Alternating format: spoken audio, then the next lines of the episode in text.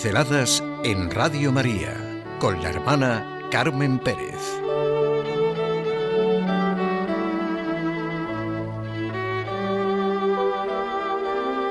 Visitar a los enfermos. Nuestra referencia de este año es el rostro de la misericordia, como nos ha dicho el Papa Francisco. Jesucristo es ese rostro. La omnipotencia de Dios se muestra en la misericordia divina que se nos da por medio de Jesucristo. Así lo expresó Santo Tomás de Aquino. Es propio de Dios usar misericordia y especialmente en esto se manifiesta su omnipotencia. Saboremos la esperanza, la confianza que despierta en nosotros estas palabras de Santo Tomás.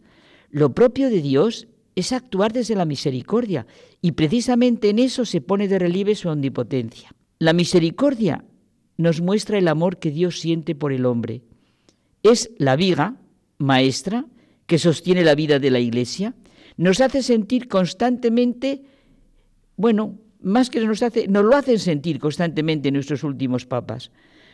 Tiene que estar en lo más profundo del corazón que la misericordia es el núcleo central del mensaje evangélico y de la vida de la Iglesia que somos nosotros. Jesús nos ha dicho que la misericordia no solo constituye el obrar del Padre, sino que se convierte en el criterio para saber quiénes son realmente sus hijos. Estamos llamados a realizar con nuestra actuación esta misericordia. Hoy nos centramos en una de las obras de misericordia corporales, visitar y cuidar a los enfermos. La atención de Jesús a los enfermos es una evidencia constante en el Evangelio Siempre le vemos próximo, cercano ante el sufrimiento humano. Pertenece a lo más propio de la Iglesia el deseo inagotable de brindar misericordia, nos decía el Papa Francisco en la alegría del Evangelio. El amor, el respeto hacia el que sufre, no es algo abstracto.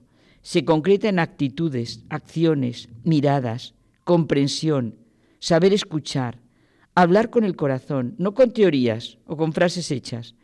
Requiere lo mejor de uno mismo y una actitud de confianza, de fe, de apertura a lo que realmente es y significa el sufrimiento en nuestra vida.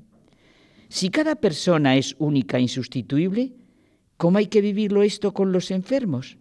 Tanto en el cuidado como en ir a estar con ellos.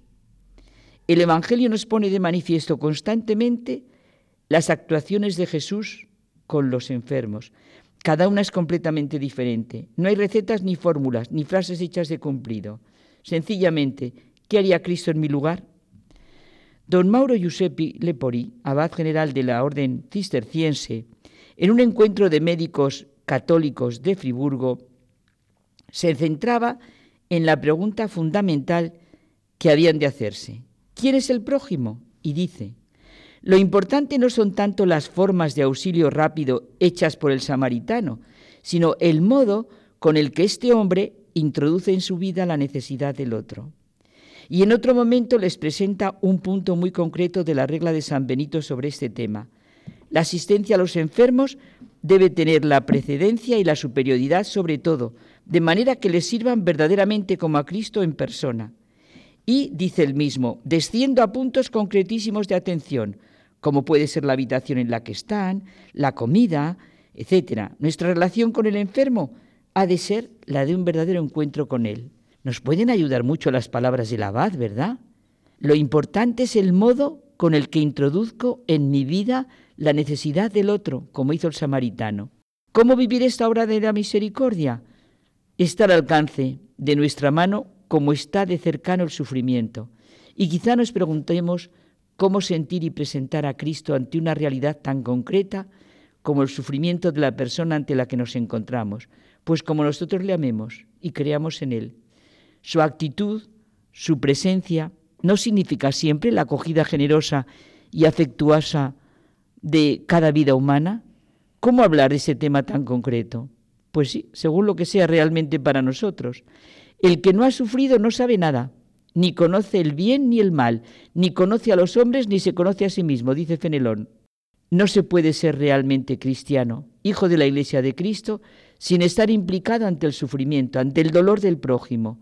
El cristianismo pone de manifiesto lo que es la verdadera humanidad y quién es el hombre, su sentido de la vida, su camino y su verdad, pues no se puede ser cristiano sin vivir lo que es la verdadera humanidad. A eso vino Jesús de Nazaret, a redimirnos con toda la fuerza de esta palabra. El sufrimiento de los demás ha de llamar constantemente a nuestro corazón.